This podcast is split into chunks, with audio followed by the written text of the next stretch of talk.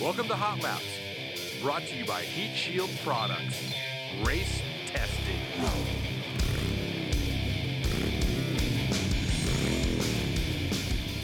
Hey everybody, welcome back to Hot Laps. We are on lap number 10, double digits.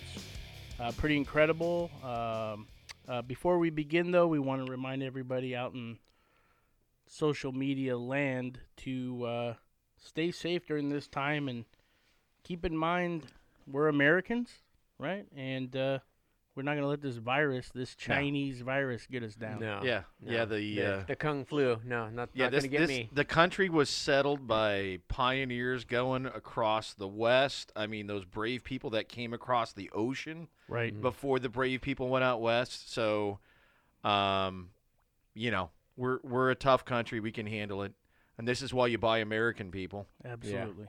So we're here. Uh, we're doing this thing, and um, We hope that you're uh, safe wherever you are. Yeah, so today we're going to talk some shop with uh, Patrick Hill, and he's uh, part of our team out in Florida. Absolutely. And uh, welcome, Patrick. And he's in he's uh, in charge of some of our marketing and media.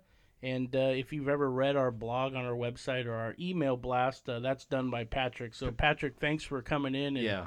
Being the guinea pig for Skype here. Patrick, it yeah, out. he's our first Skype guest, and he's also the wordsmith. He, unfortunately for p- poor Patrick, when I'm writing a product description, because I am not a wordsmith, he has to translate Steve and make it something In that all of you can understand. Yeah, he's got to put it in English because Steve doesn't always talk English. well, So, welcome aboard, Patrick.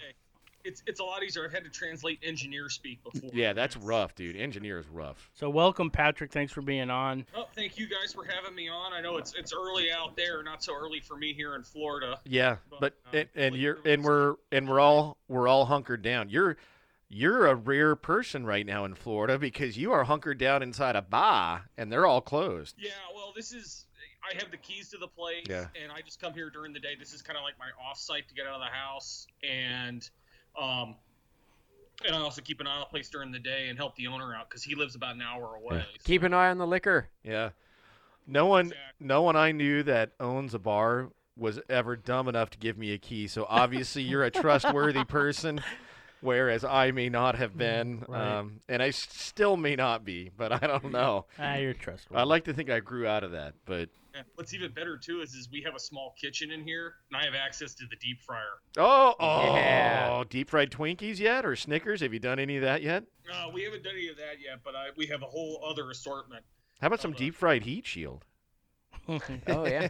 He's from Florida. Deep fried gator tail. yeah, Yeah, we do have we do have great wings here. I bet. Hey, well, normally we have a, a kickoff question, but I, I switched it up a little bit today because I think it's pretty important that we discuss some stuff here. And, and I just want to talk about the idea of made in the USA and the importance of buying American, right?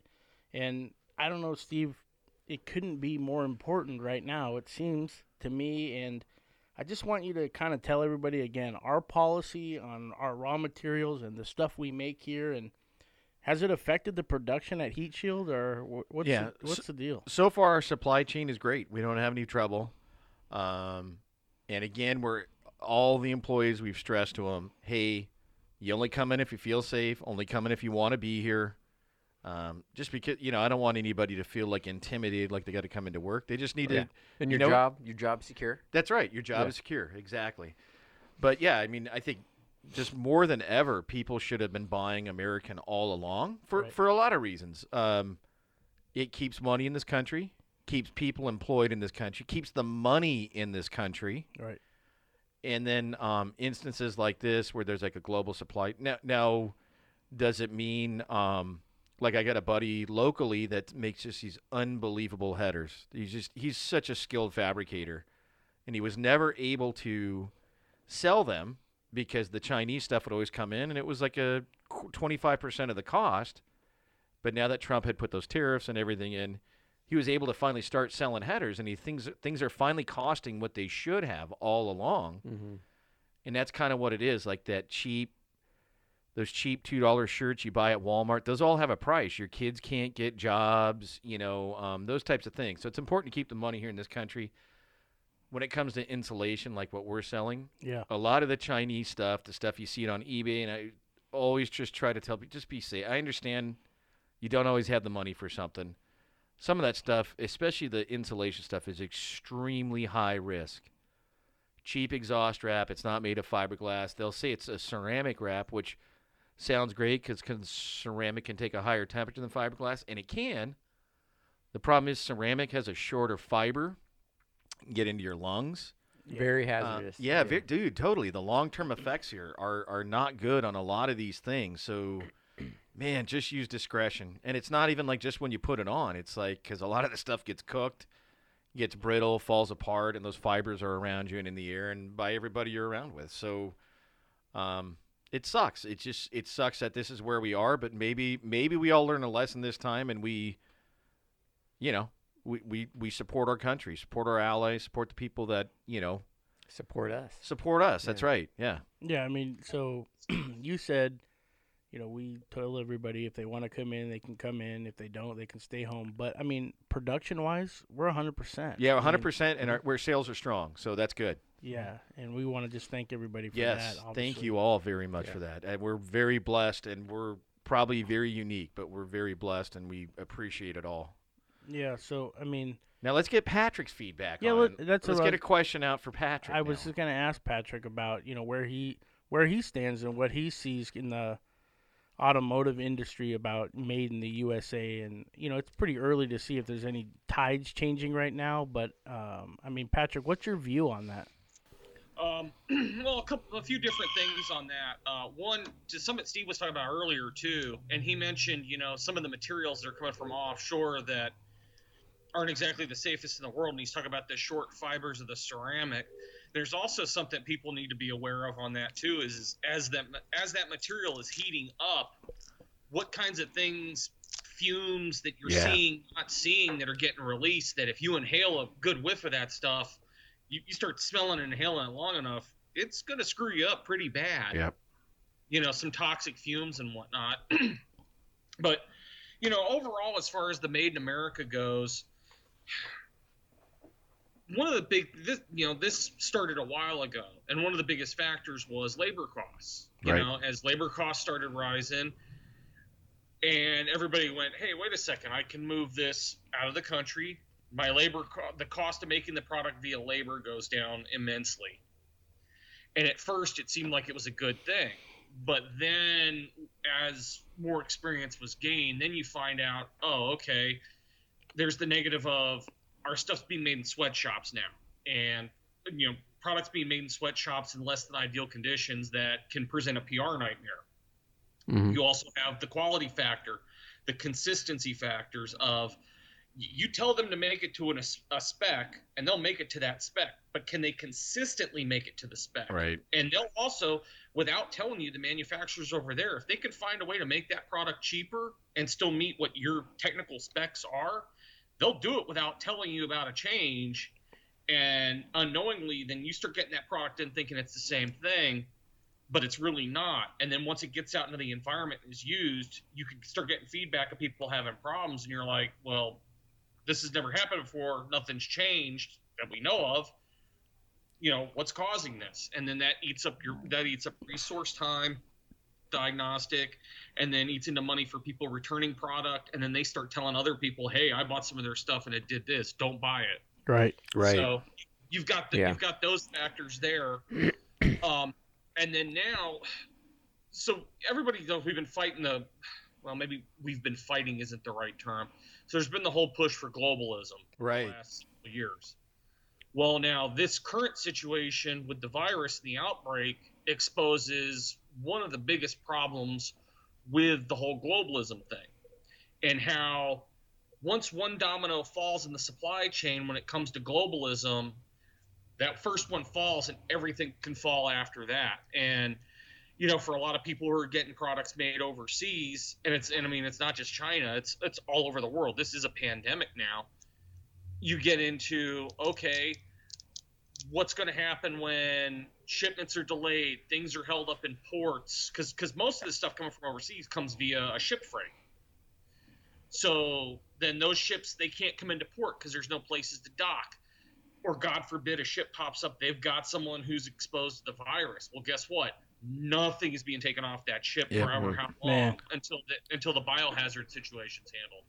So now you have a whole lot more risks associated with your supply chain because of this that and, and you don't know when something like a pandemic is going to pop up or an international conflict or a trade war or other things so there there really are those advantages to hey we, we want to keep this in house we want to keep it inside our borders where we know the things are under control and we don't have to worry about this you know and another aspect of it too is the whole um, you, you know, and it's also not just the overall products being made, but you also have the situation with the stuff you need to make your products.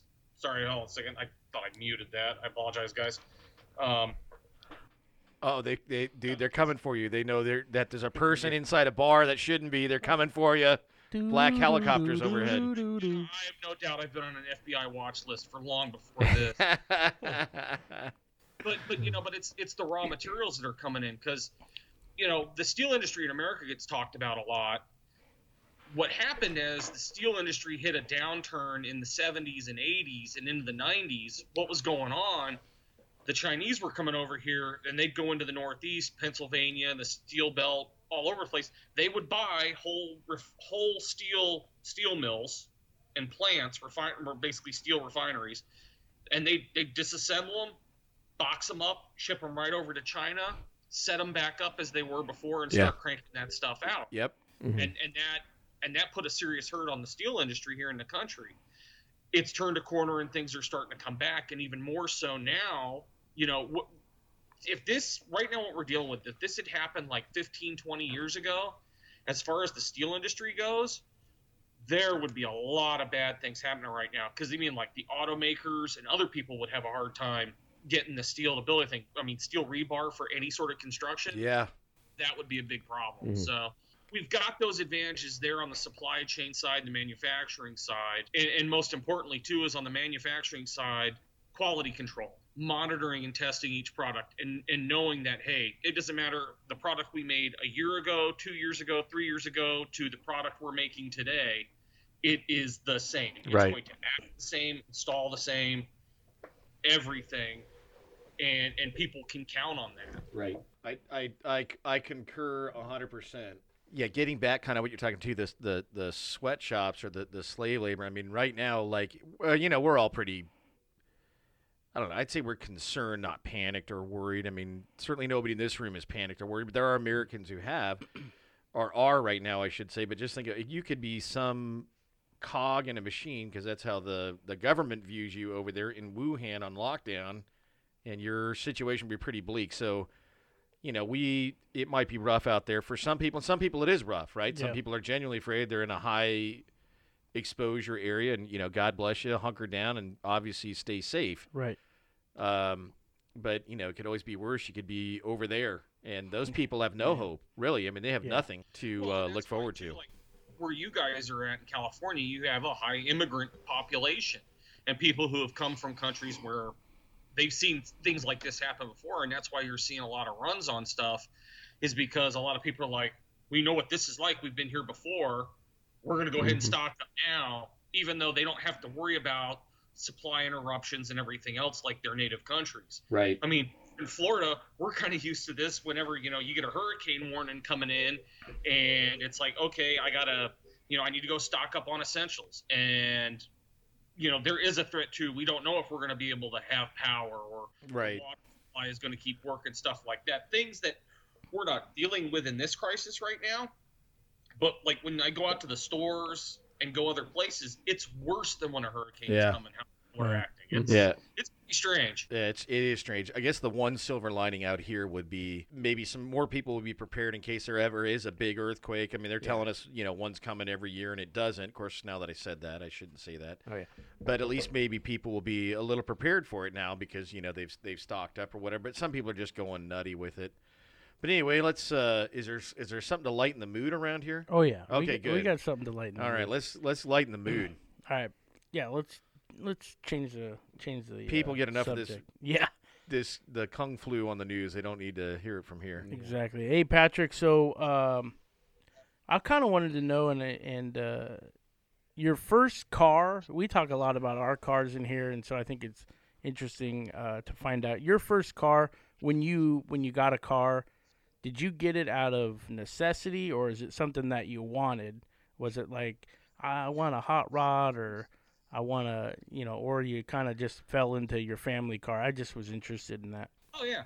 Well, it, it was I was I was in high school and for a brief period I either drove one of my parents' cars or I drove one of my parents' cars or I um, actually my grandmother lived with us for a little while so I drove her 1987 Olds Delta 88 Yes.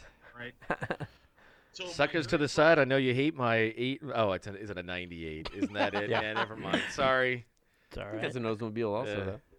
But um, but past that, so my my real first vehicle was I bought the '88 Ford Ranger Super Cab that my dad had bought new in December of 1988. Then passed to my brother in the '90s when he graduated from college, and I was in a junior high school working at AutoZone, and I needed I wanted my own vehicle. I needed my own vehicle, and my brother was getting rid of the truck, so I bought it off of him. And I bought it off of him with 140,000 miles, and then I sold it in 2003 with 207,000 miles on the clock. Yeah. When I bought my current Silverado that I still drive today. Yeah, dude, those OG rain uh, I mean Ford missed the mark on the new one in my opinion. Yeah. Yeah. I don't think it you Oh, know. God, yeah. But those OG Rangers were, dude, they were awesome, and dude, they went forever, man. Those things just. I mean, my uncle had Oh, yeah. one at his big A delivery truck, mind you. Delivery truck is hard. It's start, stop, start, stop, start, stop. Dude, that thing had like 230,000 miles on it before he had to redo the head on it. I mean, that thing was great. It was Yeah. bulletproof. Yeah. I had a The 91. 236 Yeah. was pretty ti tired. It and by the mileage, it wasn't making that, but it, it started up and it ran, and you know you just had to plan ahead for merging into traffic on the interstate and passing. yeah. There you go. Yeah. Yeah, mine was a 91. I got it as a junior in high school because I my dad was over me destroying all the cars that I had done. So I got a newer truck. It was great. I had one upgrade. It was a headliner. That was it. But that hmm. sucker ran forever. I think I put 260,000 miles on it before I got rid of it. Yeah. Wow. And that was four cylinder, five speed. I never had any problems. It was all over Mexico surfing, but yeah, great, great truck. So you got in the Yeah, car. only Sorry. with the 91 was a dual plug head. that when it came time to do a tune up on the dual plug two three. The, the passenger side, you had to go to the driver's side and change the spark plugs. It was a royal pain in the butt. Yeah. So you got into cars. You had the 91 Ranger. You got the Silverado. When did you figure out you could kind of make a living in the automotive industry writing and stuff? Yeah. When did you start? Uh, when did you start writing? Because you used to write for Ten, right? Right. I used to be associated with Super Chevy Magazine. I actually goes way, way back. Um, my dad started working in the industry in the mid 60s. He was in advertising and marketing. And he did the he was the head of advertising and marketing for Crane Cams for most of his life, with a small stint in the 70s doing advertising and marketing for Holley during uh, from 1970 through 76. Cool. Mhm. So I've literally grown up around the industry my whole life. And the writing, and my dad would do some writing for National Dragster and other thing over the years. So that's where I picked up a lot of it. And I had always been around the magazine guys because they would be coming to see my dad to get parts for projects. Ad guys would be coming to selling ads, you know, that sort of thing. So I always knew a lot of them. And I decided pretty early on that that's, I liked that. That's what I wanted to do. And I'd always had kind of a, a knack for writing. So it, it kind of moved on from there where all through high school, college, whatnot, that's what I wanted to do. That's yeah. That's Sounds good. I mean, that's pretty sweet. Yeah. Yeah. so you come up with some pretty strange ideas. I mean, we've gotten video vlogs of you lighting stuff on fire, putting stuff underwater. Dude, the new blog is epic. It's So- particularly relevant right now. Yeah, I just I went I wanted to get Like, can we get into your mind and figure out how, how do you come up with the ideas of that? Ooh. the scary thing is, it really doesn't involve alcohol. it's yeah, it's sober. I I I go on my own wavelength a lot, and I also have several friends who also work with cars and shop owners in the area, and we, we talk all the time. And sometimes it's we'll, we'll be talking about stuff, and an idea will you know come together, or honestly, sometimes I'll be not thinking about cars at all. I'll be doing something else, and all of a sudden something will hit me out of nowhere, and I'll be like, "Hey, that that would be pretty cool. Let's let's talk about it." So I'm I'm all over the map. I probably have ADD, if not some bizarre form of um, uh, autism, probably. Just the way my, my brain works sometimes. Yeah, that that's nuts. Um, what are you working on? Like, what have you been working on lately? I noticed uh, we got some video stuff of you out in a car show. Obviously, before the country is on social pressure to be locked down, but Yeah, so I was at the recent uh, NMRA uh, Spring Break Shootout at Bradenton Motorsports Park. That was their first event of the season, and this was well before everything really started getting out of hand with the virus. And I was shooting some footage there, um, which is funny because I'm predominantly a GM guy, a Chevrolet guy, but I've had Fords in the past, as we were just talking about, and you know, I have an appreciation for the Fords, like the stuff, and and you know, there's some neat things on that Hey, side. now, now, Patrick, I shouldn't tell you this because you'll hold it over my head. One time, I had to use a Chevy to tow a Ford home. Because Really? I, yeah. I, oh, I- a lot of jokes there. yeah, yeah. I, I had a good story about that. Some guy was I was up in Hermosa Beach. okay. Some guy in a Porsche with this chick with him. He thought it was that was when my Mustang wasn't even painted. Mm-hmm. I And I, dude, I, that. I smoked him off the line, but I hurt the engine real bad. Oh, it, I turned it into a two-piece crankshaft. Ooh. And then I had to go get my dad's Chevy uh, van that he had for the cartridge deliveries, Oh, rent a trailer, and tow the Mustang home. Dude, it was a bummer. man. Uh, he was pissed. He was he was not happy with me. So I, that's why I had to use Hmm. the van. He wouldn't let me use the truck, and it was just whatever. But anyway, you can hold that over my head now. Get back to your story, Patrick. Uh, but um, so I was there and saw some interesting things. I mean, the car show was predominantly Mustangs, though it was pretty neat. I shot some video on the uh, the BMW the Seven Series with the Ford Coyote in it. Yeah, that's a cool build, dude. and we have video of that, and we are going to produce that and put it up on YouTube for everybody to see Yeah. very Yes. shortly. those cars it's an interesting thing so those cars came out in the 90s and they had that bmw it was a v v12 Mhm. memory- yeah it was Mhm. a v12 and very pr- the car was neat looking but that motor was extremely problematic for bmw and you know very over engineered and tight tolerances not a lot of of gimme and i've seen it happen with a couple other bmws where Oh, the engineer are, are you sure you're you're a German, an over-engineered German car? Are you sure? never, never Yeah. Okay. All right. but um, you know, where they didn't take into account wear, or, or it'd be like, no, that's not going to wear. It's no problem, and how wear affects tolerances and everything else. So, but anyway, so those cars going into the late '90s, early two, going into the late '90s, early 2000s, those cars became real popular for American V8 swaps, and one of the more popular one was the the second gen LT1. A lot of guys would put second gen LT1s out of Corvettes them, Corvettes and Camaros. And then later on, once the LS motor came on the scene, then those started happening.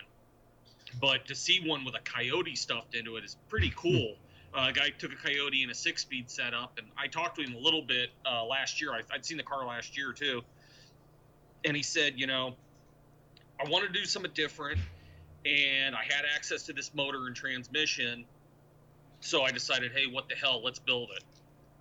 I can't believe he got it in there because I mean, I It's tight. personally think the Coyote is a, it's a great motor. hmm I mean, it's uh, from an engineering standpoint, the power per liter is insane on those things. Right.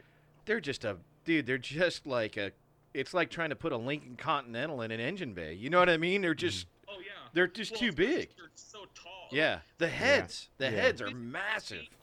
Physically speaking, going back to the old mod motors, even the two valve mod motors, they were dimensionally bigger than the old 427 Cammer motors Yeah. from the 60s. Yeah, and would- those things were not small. Yeah, dude, like a time, I think a timing chain on a 427 Cammer will go around the equator, as I understand it. So that's how big a coyote is. It's bigger than that. Yeah, Wow.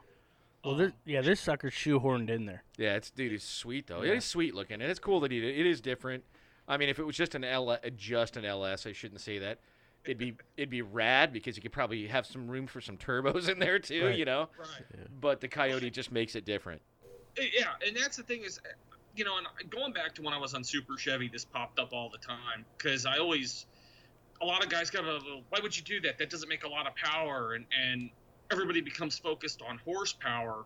Not that that's an issue with a Coyote, but you know, there was times when guys would show up with cars that they had taken the straight six in the car and done some stuff to it. Like I remember I was at the Denver Super Chevy show and this guy had built a really cool 55 210 two door sedan and he had built the 235 inline six, put a multi-carb intake on it, put a T5. No, it was a Super T10 he put behind it, four speed, and this thing just looked great. Everybody was like, "Well, why would you do that? It doesn't make any power. You know, a stock 327 or whatever would make more power than that."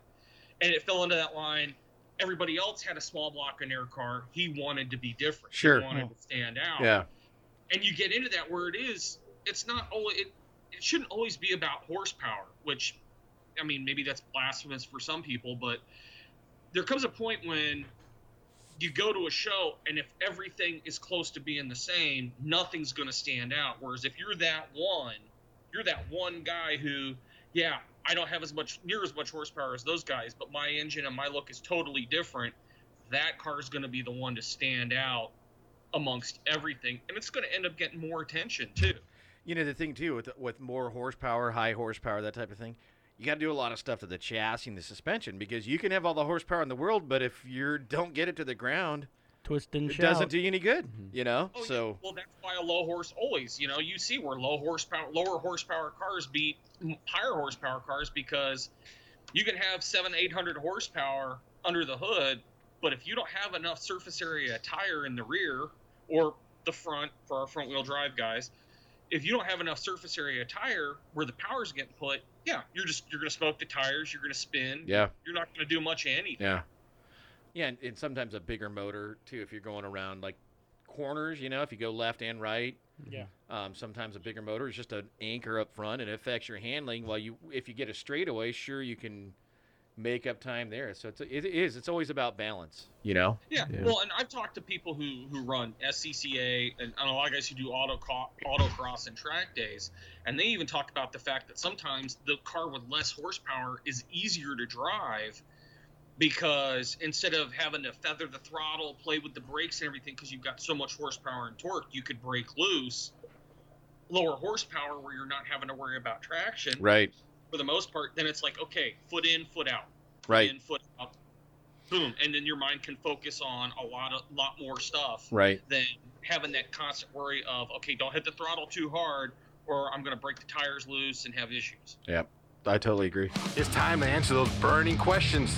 It's tech time here on Hot Laps.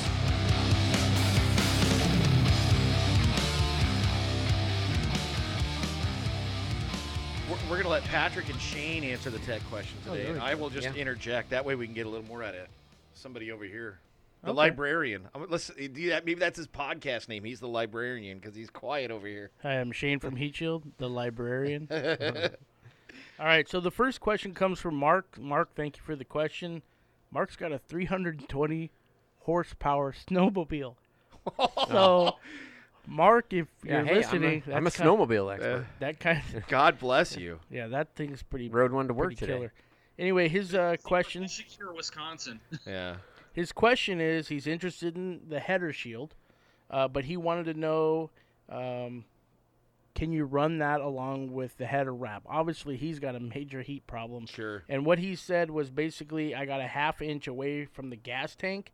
Um, comparing, he he upgraded the header, but he it used to be three quarters of an inch. Now it's a half inch, and he's literally burning through the tank. So his question was, if I wrap my exhaust with exhaust wrap Yeah. and I cover it with header, is that is that worthy, or how would you skin that cat. No, Yeah. I, I wouldn't do that. I Yeah. would I would use the header, the header armor, Mhm. and then and then something to insulate the tank. Yeah, like a lava, Like the, some the thick sticky lava sh- shield or something. Yeah, or sticky, shield, yeah, lava shield.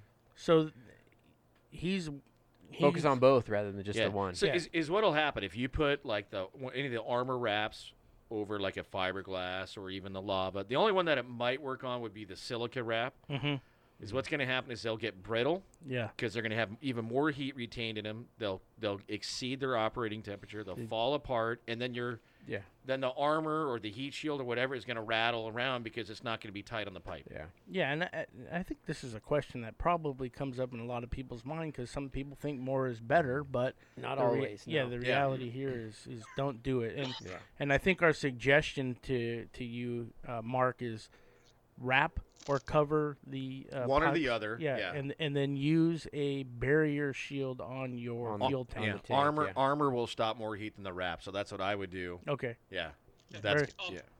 you know something else in there too and we've we've talked about this with other people is also keeping more heat in that exhaust header if it's a tubular exhaust header too is what's the gauge of the metal and can it handle this can handle all the extra heat that double shielding it would Yeah. cause too Yeah. you know that that creates the myth of oh exhaust wrap destroys headers well no it's not the headers that are getting destroyed it's the wrap is doing its job keeping more heat in but the metal that the, the header is made from is not capable of withstanding that Yeah, heat. Might be Chinese metal. Yeah, the, yeah. The rule of thumb is again get back to the first segment of the Mhm. show. Exactly. If it's if it's a, if it's an import header, don't don't put anything on it.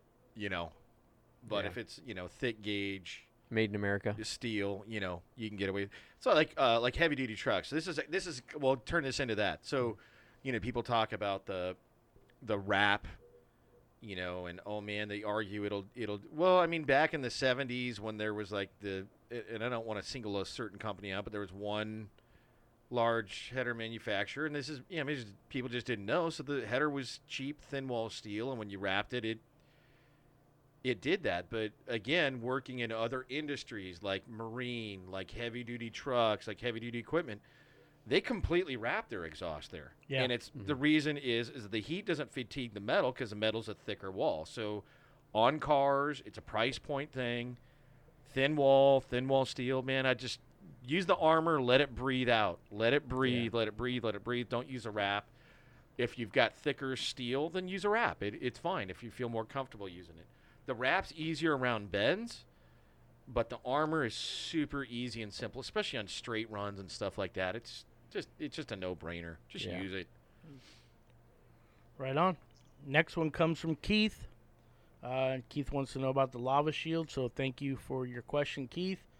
Says I'm considering using the la- lava shield on the engine side of my firewall, which is a good thing to do. Uh, is the product vulnerable to chemical, and can it be cleaned after insulation? Uh, it is not. So the basalt fiber, the magma, the lava rock fiber, it's naturally chemical, um, oil, water, even acid resistant. Hmm. I mean, it's it's pretty neat. It's pretty neat stuff. And it Uh, looks good. and it looks good. You can clean it, no pressure washers, because it's it's. Gotta think of it like it'd be like hitting your T-shirt with a pressure washer. It's gonna shred it, right? Right. Yeah. But if you wanted to like dilute some simple green or some other kind of degreaser, Purple Power, something like that, real mild, like mix it a real mild mixture. Just use a little brush and you can get it off that way. Cool. Two thicknesses on that lava shield. Yeah. So on the firewall versus something like a Thicker hood, one. Go Thick with one. the thicker thick one. one, thick one, a trans tunnel, that type. I mean, if it's me uh, again, I'm a I'm a function over form. I would sticky shield a firewall. I, I mean, that's why the Bronco. It, it's in your face when you pop the hood on it, but it's Yeah. sticky shield right there. Um, it works better. But if you got to balance Gucci and performance, then the thick lava shield is the way to go. Yeah. So thick there. Yep. All right. What was the answer for the guy that had the problem with the tape on sticking to his? Okay. So our, our Facebook follower, the guy, our guy in Australia, and he was having. He's supposed to be sending me some more pictures today. Obviously, we're dealing with the massive time difference. Hmm. I was actually talking to him till about eleven o'clock last night, or our time, and he he was he was happy with the product except for in areas where he. So on our website, there's the picture of the Viper where heat shield armor and sticky shield has been installed under that leg pipe fairing that those early Vipers had. hmm And he was doing something similar to a vehicle in Australia.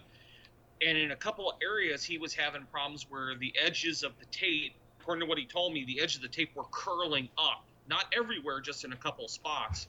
So I asked him to send us some pictures so we could look at those areas, see what it's doing, and get the details to figure out, you know, what what's going on to um, to get everything settled up for him.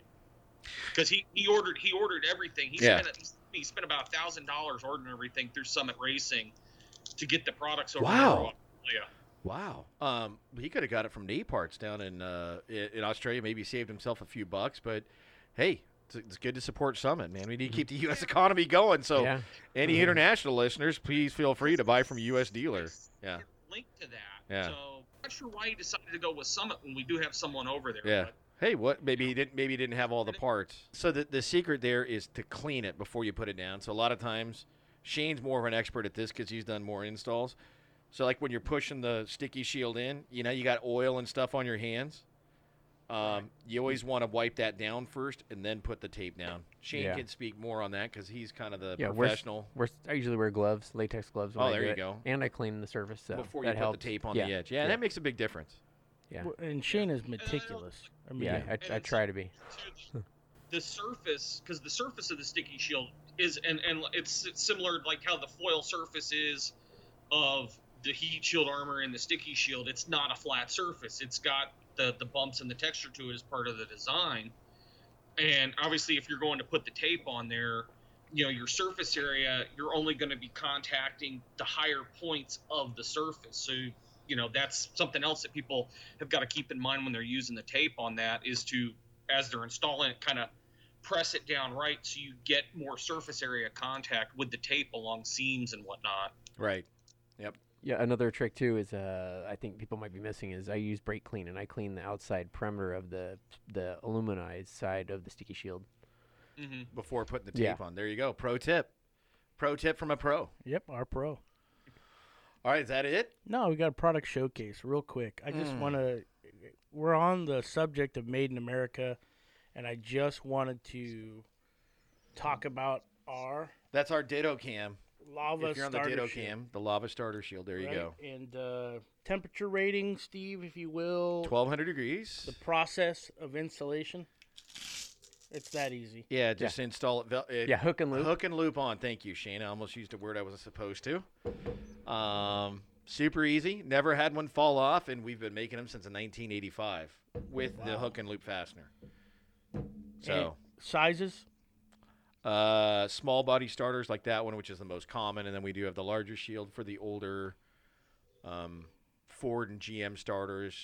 Um, it, it actually really was a thing that was in the early days was real common on motorhomes Mm-hmm.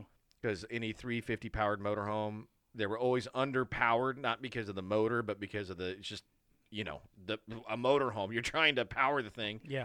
so you put headers down there and it would cook the solenoid and GM always had the solenoid on the top of the starter well everybody's gone to the solenoid on top of the starter and their small body and even though the starters have shrunk in size we're jamming more things into smaller areas so you still need them Yeah. yeah, is what you're trying to do is prevent that solenoid from overheating, so the starter will engage. It's know, less about the motor and more about the solenoid. Yeah, we haven't seen it yet, Steve. But then there's also a lot of the newer motors. Some of the, the a lot of the import motors. I don't know if there are any domestic motors where the engineers mounted the starter in the valley. Oh yeah. Intake Oh, and Some Toyota then- V8s are that way. no Poor design. In it whatsoever. And when one of those starters goes bye bye, you know Man. it's expensive because half the motor's got to come apart to change it. Yeah, Yeah. what Appalachian genius thought that was a good Yeah. idea? Holy Toledo, man! That's that does not. I mean, there's just no. That's one of those things where it seems great because you're trying to stuff it somewhere, and there's a Mhm. there's a there's a there's a gap there. Don't get me wrong. But dude, maintenance people, you engineers out there, hello. In, in the real world, things break down and they need to be replaced. So please Yeah. think of that when you're designing products. But no, that's one that Chrysler got on everybody though is the gear reduction starter. When Chrysler came out Yeah. with that in the '60s, and it was like, oh hey, this is really good. We're not seeing starter failures like everybody else does, Yeah. or like even used to. And, and it Yeah. took it took a while for everyone else to catch on. You know? And uh, thank everybody for listening. And again, stay safe. Yeah. We- Wash those hands. Yeah. Yeah. Don't don't panic. Stay calm. Yeah. Use common sense. And you if know. you are at home and you want to watch our YouTube channel, Steve, Yeah, it's at anything at Heat Shield Products, uh, Anchor, Anchor FM, iHeartRadio. It's, I'm sorry, it's Hot Laps. Excuse me, that's the episode. the The podcast name is Hot Laps. Um, Anchor, iHeart, Spotify, Apple Podcasts, Google Podcasts, anywhere. Please, if you like it, leave us a little five star review and a thank you or a thumbs up or whatever. It really does help us. So please do that. And then you can follow us on social media at Heat Shield Products. And then go check out the website, heatshieldproducts.com. Or send Patrick and Chris a message through Instagram Yeah, at you Heat Shield. Products. Yeah, we invite your feedback. Instagram, Facebook, you know, you can always get a hold of someone Yeah, easily from from any of the social media channels. for sure. Yeah, absolutely. All right, All right. Hunk, Thank hunker in place. Yeah, yeah, hunker in place. Thank you. We'll see you next time, guys. Yep. Have a good one, everyone. Bye, Patrick. See you, Patrick. From everyone at Heat Shield Products, we thank you for listening to Hot Laps. Leave that review, subscribe, tell a friend, and most of all, stay cool. We'll see you next time, right here on Hot Laps.